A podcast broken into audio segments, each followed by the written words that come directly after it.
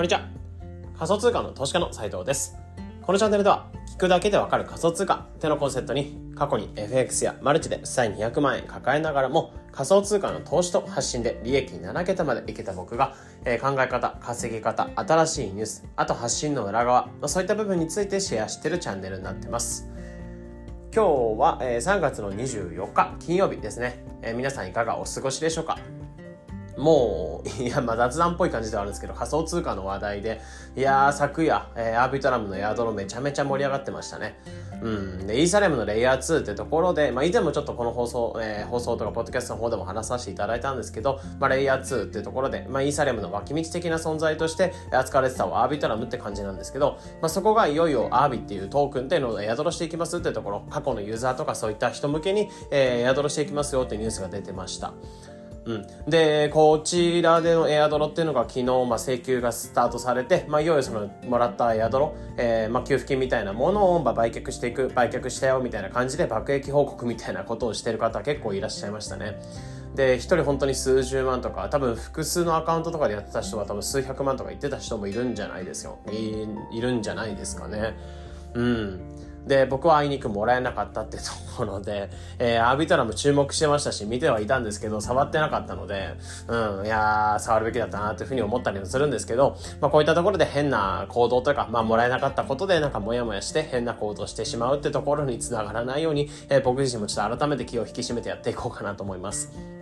うん。まあ、なので本当にエアドロもらえた方はめちゃめちゃおめでとうございますってところで、まあ、数十万円とかもらって、まあ、言っちゃえば2ヶ月分ぐらいの、3ヶ月分ぐらいの給料ってものがシンプルにもらえるって感じ。社会人で言えばその3ヶ月分ぐらいの給料っていうのが急に降ってくるって感じだと思うので、いや、すごい時で、時でしたね。うん。なので今後、アービの価格っていうのがどうなっていくのかみたいなところもそうですし、まあ、アービトラムっていうエコシステム自体の今後の成長ってものはまだまだあるかなと思うので、えー、長期的に、まあ、付き合って見ていこうかなっていうふうに思いますね。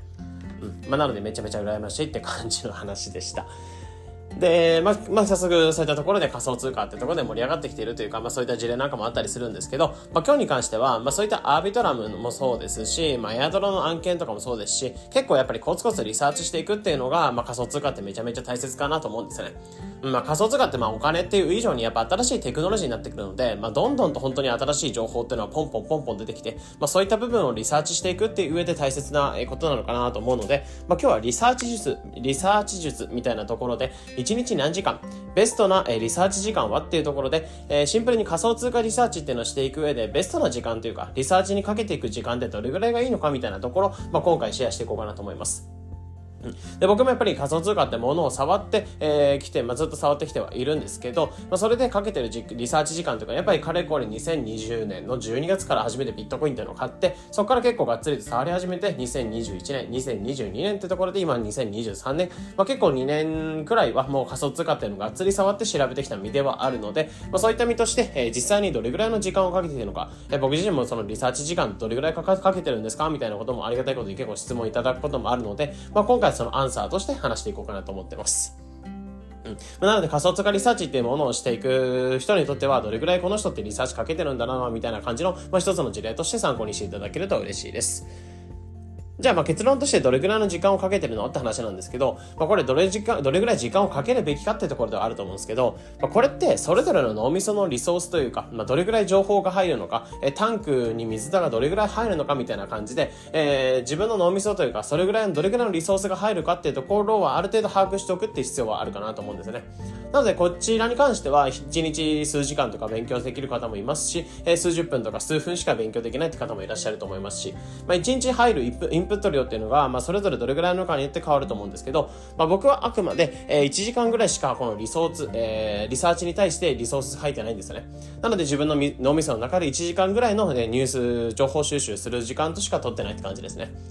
まあ、これなんでかっていうと、まあ、さっき言ったように僕自身その1時間ぐらいしか、えー、かれこれいろいろリサーチしてきてはいたんですけど、長い時間とかリサーチしたりはしたんですけど、まあ、かれこれやっぱり1時間ぐらいしか持たないというか、やっぱり1時間ぐらいで摂取した情報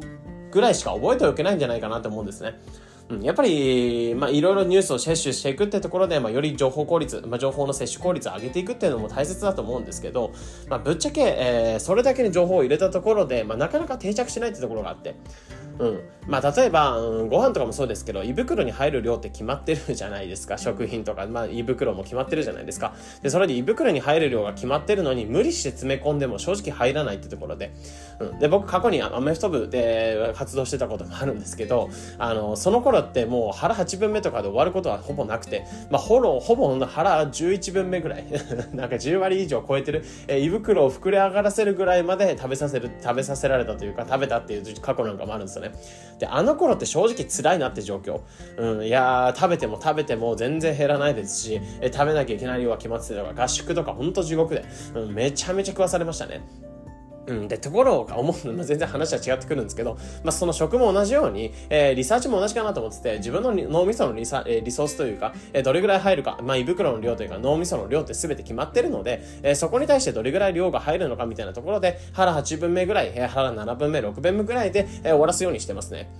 うん。まあ、ってところで、まあ、自分をパンパンにさせないってところ、まあ、結局そこに、えリサーチとかに時間をかけて脳みそのリソースをたくさん使ったところで、えー、他にかける時間とか、えー、他にかけるリソースというか、まあ、例えば何かコンテンツを考えたりとか、発信するコンテンツを考えたりとか、ってところに、まあ、リソースがいかなくなるので、やっぱりリサーチっていうのはあくまで本当に腹8分目というか、えー、腹7分目ぐらいで収めておくのがいいんじゃないかなと思ってるんですよね。まあ、なので、えー、それぞれの脳みそのリソースっていうのはどれぐらいなのかっていうところに変わったりすると思うんですけど、まあ、ベストのリソーチリサーチ時間みたいなところで言うと、本当に数十分、数時間ぐらいでいい、えー、本当に1時間ぐらいでいいんじゃないかなってところを考えてます。うん、で、まあ、1時間ぐらいで余らせたリソースっていうのをじゃあ何に使ってるのかっていうところがあるんですけど、僕自身はここの、えー、情報の摂取効率ってものをより高めていくというか、えー、より情報を摂取した情報っていうものを効率的に吸収していくために、アウトプットに結構時間かけてますね。ま、アウトプットって何かっていうと、まあ、情報を摂取しました。じゃあその摂取した情報を言葉にして発信していくっていうところに、まあ、結構フォーカスしてるって感じですね。まあ、まさに本当に今やってる、えー、ポッドキャスト、まあ、この話してるポッドキャストなんかもそうで、あとは、えー、ツイッターの SNS とかの発信とか、えー、あとはツイッターのスペースでちょっと話す場所が、場所を設けたりとか、あとは、えー、セミナーとかやってみたりとか、あとはコミュニティとかで発信をしてみたりとか、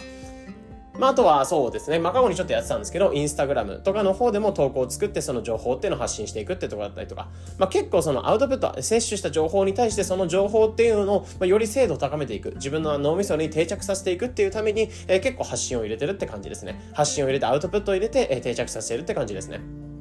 うん。まあ、これ先ほど、まあなんか食べ物の例とかでまた例えちゃいますけど、例えば、えー、ご飯を食べましたってなっても、まあ、そこで吸収されないとか食べ過ぎましたってなっても、まあ、それで、えー、やっぱ全部吸収しきれないって感じだと思うんですね。まあ、パンパンに例えば腹11分目ぐらいまで腹をパンパンに詰め込んだところで、まあ、結局、えー、トイレに行くしかないと思うんですね。で、むしろその腹8分目ぐらいで、その8分目で吸収した量っていうのを、まあ、体で、まあ、えー、例えば咀嚼をして、えー、胃袋に入れて、で、えー、そこで、まあ、また吸収をして栄養素とか吸収をして、え血肉とかに変えて、え、無駄な分を出していくみたいな感じ。まあ、ちょっと汚い話でごめんなさいって感じなんですけど、えー、というところでなるべく、え、その、摂取した情報というか、摂取した食品っていうものを、えー、からもその栄養素というのを全てと抜き取るようなイメージ。うん、そこのために結構アウトプットとかそういった吸収、吸収させるってところを、まあ、結構意識しながらやってますね。うん、なので、もちろん、えー、リソースを、リソースを、まあ、リサーチに時間をかけていくってところも大切かなと思うんですけど、まあ、そこは本当に腹8分目ぐらいにして、えー、そこの、まあ、摂取した情報というか、摂取した、えー、食品というものを体に定着させる、まあ、より脳みそに定着させる、脳みそに吸収させる、えー、摂取効率を高めていく、まあ、質を高めていくっていうために、えー、プラスアルファとしてアウトプットに力を入れて、まあ、高校でかなり、えー、時間をかけた上で、えー、吸収させてるって感じですね。うん、なのでこのアウトプットの時間としては、まあ、結構時間かけてるかなっていうふうに思ってるんですけどやっぱりこのアウトプットしてるこのスタイフ、まあ、そのポッドキャスト系もとかもそうですしあとはツイッターのスペースとかもそうですし、まあ、かれこれアウトプットだけで自分の中で、えー、摂取した情報っていうのを考えるとか歩きながら結構考えることなんかもあったりするんですけど、まあ、どういうふうにこの情報っていうのを噛み砕こうかなみたいな感じで考えて、えー、それでどういうふうに発信していこうかなっていうところを考える時間なんかも含めると本当に一日起きてから寝るまで結構考えてること多いなっていうところ考えてますね。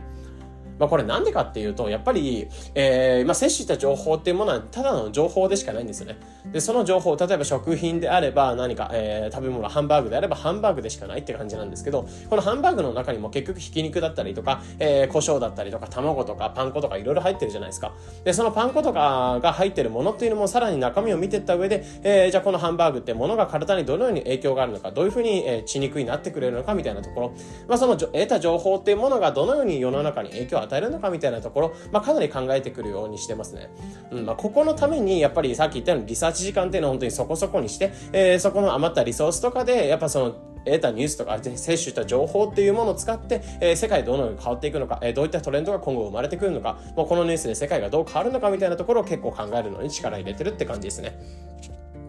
なんで、本当に、まあ、リサーチの時間っていうのはそれぞれ変わると思いますし、もっとリサーチに時間かけるべきだっていうことも考える方もいらっしゃると思うんですけど、まあ、僕自身の考えとしては、本当に1時間ぐらい、本当にそう、本当に腹8分目ぐらいの、えー、情報の摂取時間、まあ、理想、まあ、リソース、リサーチの時間としては取っていけばいいんじゃないかなというところを思ってますね。まあ、本当に量より質っていうところで、まあ、最初はもちろん量をたくさん取ったりしましたし、えー、自分の中でどれぐらいの情報っていうのを摂取できるのかみたいなところで、かなりの量っていうのを、まあ、摂取した覚えなんかもあったりする。1日本当にリサーチに時間ずっとかけてたってこともありますけど、やっぱりそこは結構きつかったなってところ考えてて、まあ、むしろある程度の量っていうのを経験した上で、やっぱり質なんだなというふうに思ったので、え最近に関しては本当にリサーチの時間、朝起きて1時間ぐらいしか取ってないって感じですね。でむしろその摂取した情報っていうのをさらに、えー、まあ、質を高めて自分に吸収させていくっていうために質を意識して、えー、情報の摂取の精度みたいなところを高めていくために、えー、かなりそちらの方にアウトプットの方に時間かけてるってところですね。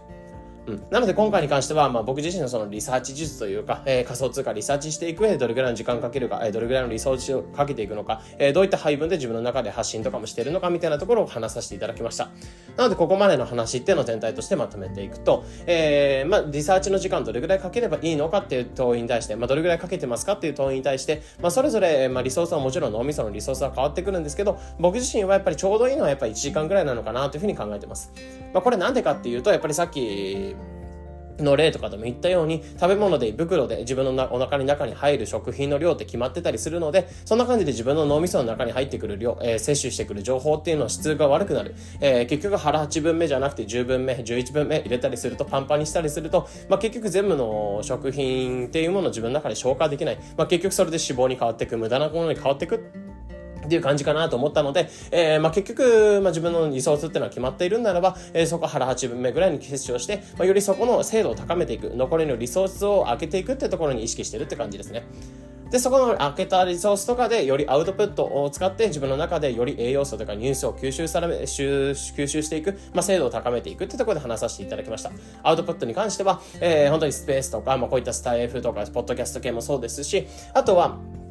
あとは連続ツイートとか、まあ、ツイートとかで発信をしたりとか、えそういった形で、まあ、より摂取した情報っていうのをより忘れないため、自分に定着させていく。まあ、さらにそのニュースからね、今後どういったトレンドが生まれるかみたいなところ、思考の時間とか、えそういったところに自分の中ではアウトプットとかね、時間をかけてるよって感じですね。まあ、むしろさっき言ったように、本当に、え量より質っていう部分を意識しながら、えリサーチっていうのをしていくと、まあ、せっかく摂取したニュースっていうのを忘れることなく、結果的に効率的な、えー、情報収集っていうのができるかなというところを思うので、まあ、今回に関してはこういった事例っていうのを一つ参考になれば嬉しいです。えー、このような形でこのチャンネルでは仮想通貨についてできるだけわかりやすくお伝えしています。日々の情報収集はトレードにお役立てください。ということで本日の配信これで以上になります。良い一日を。